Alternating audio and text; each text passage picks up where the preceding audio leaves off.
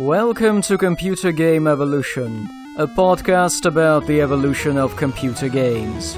Supplementary episode 1.11 So close and yet so far. There is such a thing in biology called convergent evolution. That's when completely different species end up developing similar features as a means of adapting to their similar environments.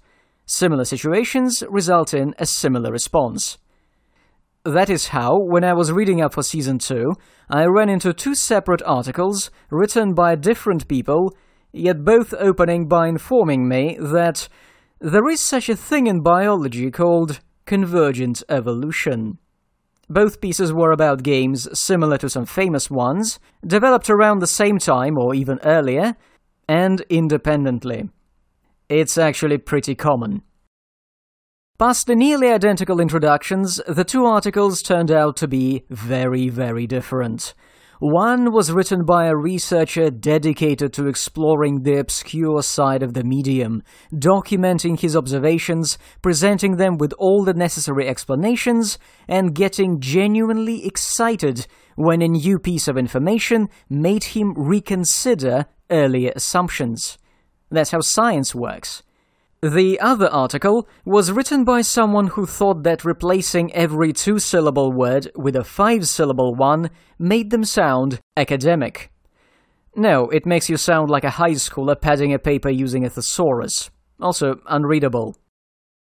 On the whole, works of researchers maintaining museums, digging through archives, and documenting old games and interviewing their creators are invaluable since they refine mountains of primary sources into pure gold, and I always try to credit them whenever I refer to their material.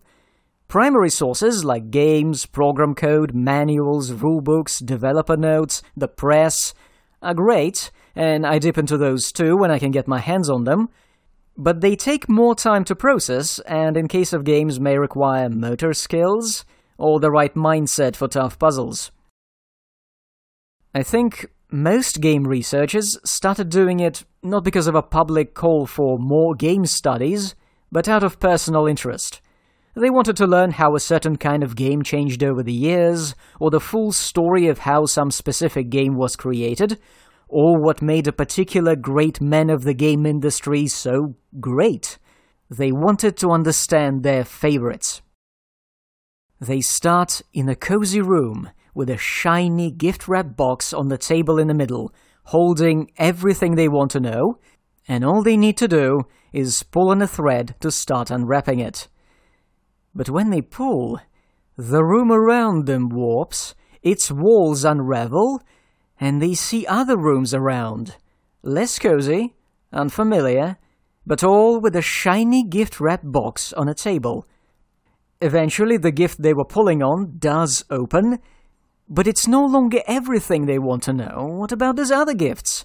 And this knowledge they've found doesn't seem complete, doesn't quite explain everything.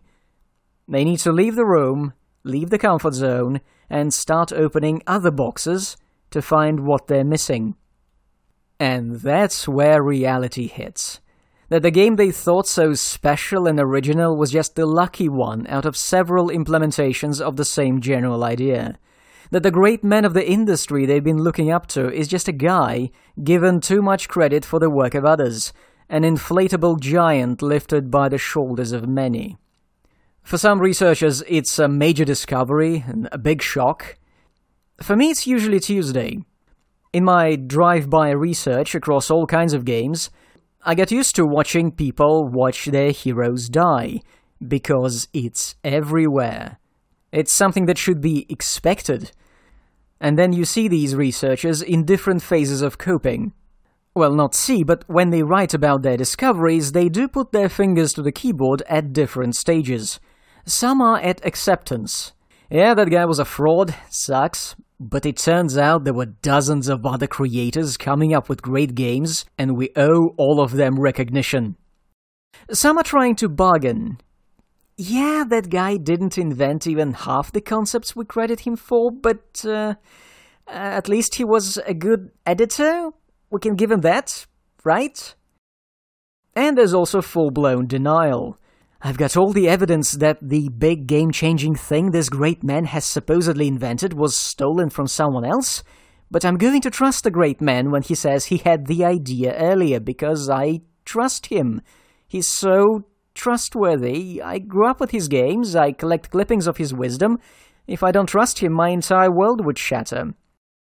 Don't stay in denial for too long. The sooner your world shatters, the sooner you find a new and bigger one beyond it all those other rooms. Unfortunately, not every answer can be found in existing research papers, and you may have to head down the less trodden paths, with primary sources as the only thing to show you the way. For example, accounts of various people in the industry. There are lots of interviews and memoirs out there. So far, for the 70s and early 80s period, there are three categories of interviewees programmers or engineers, the top management, and activists. The first group is great for understanding how games and game hardware were made, what challenges had to be overcome, what the influences were, and the actual context of their work, not what we imagine it to be today. Because there are surprises, and strange design decisions may turn out reasonable once you discover what the original intent was. You may also learn new words or the original meaning of some terms. There's a lot. At the same time, beware programmers making declarations about the overall state of the industry at the time. They have no idea. They are the people most surprised when an interviewer tells them they were the first to develop some game concept. Like, wow, really? They're not into historical research. The downside is that they often invent things that already exist. This group is focused on immediate problem solving. Their knowledge is deep but narrow, usually expanded only by working at several companies or chatting with colleagues, but it's never the whole big picture. That is, unless some engineers or programmers start their own business and move into management. Managers, unless they are former creative staff, tend to have little idea of what their people are doing in day to day operations, but they have a better understanding of the industry trends and how much it costs to follow them. They'll tell you a lot about why a certain game flopped and why a company failed, unless they happen to be running said company. Then you get a whole list of valid excuses covering up careful, as if accidental, omissions.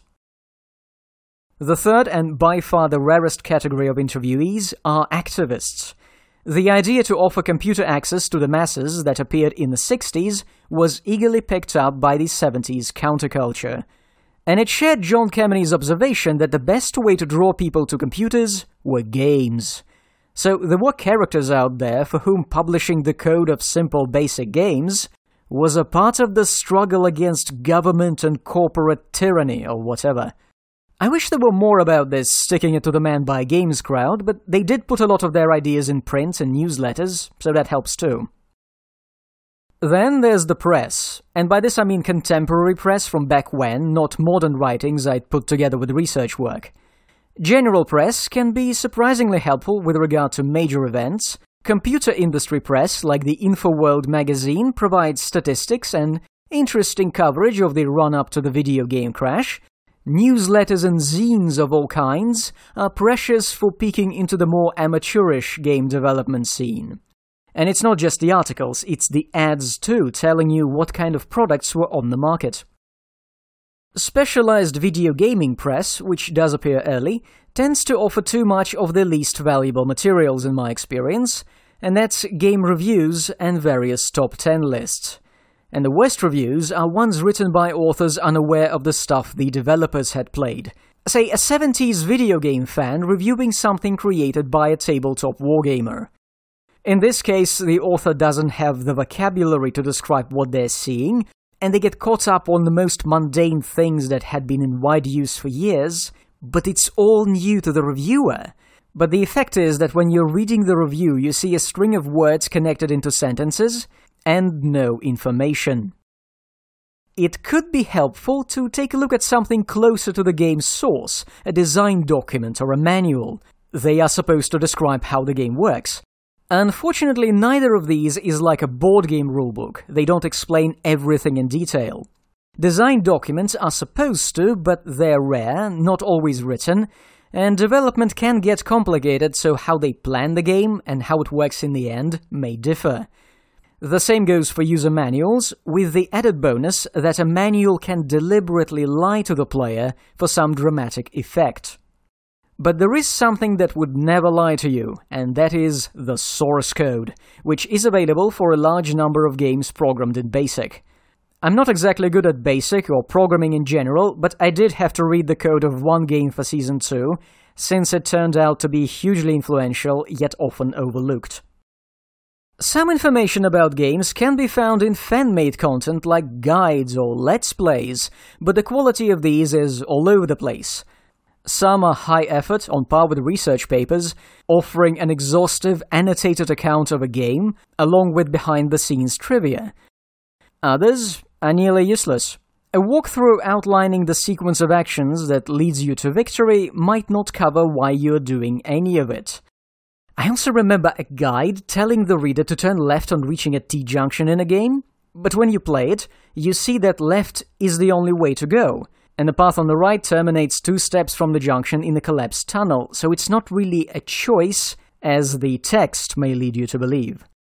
At the same time, well-commented tool-assisted speedruns exploring various glitches may give insight into how games actually work, how the virtual world around the player is put together, and how fragile the illusion is. Occasionally, and this is a big secret of mine, useful information can come from random conversations on the internet. Someone mentions a game in a particular context, maybe comparing it to the one you're researching, and it could be an old forum post from like a decade ago. You get a lead. You follow it. It might be of no use at all. It might take you to a curious little game, you look up the designer, and discover the whole body of their work and go, it's amazing! It's a new side of the period I'm researching, and I didn't even know this person existed. Yeah, this method is kinda random, but if you're casting a wide enough net, you are going to catch something. You just don't know where. Wikipedia is not a source. I repeat, Wikipedia is not a source. The only useful parts of its pages are the links at the bottom leading you to potentially useful sources, and links between articles showing some connections between entities, people, and events. As for the article texts themselves, well, there was that scandal when it turned out that most of the Scottish Wikipedia was written by an American teenager who retyped English articles with a fake Scottish accent. That's useful to keep in mind when you open any wiki page. I've seen articles on some game-related subjects that lied to me or spun facts in very strange ways. Also, remember that Wikipedia editing policies prefer secondary sources to primary ones, so someone interpreting a document ranks higher than the document itself. It seems reasonable until you run into an obscure topic where the only published interpretation is questionable at best. When it comes to game history in particular, there's the perfect example of the Wikipedia article on the game called Adventure, published by a company called Atari I'll be mentioning a lot in Season 2.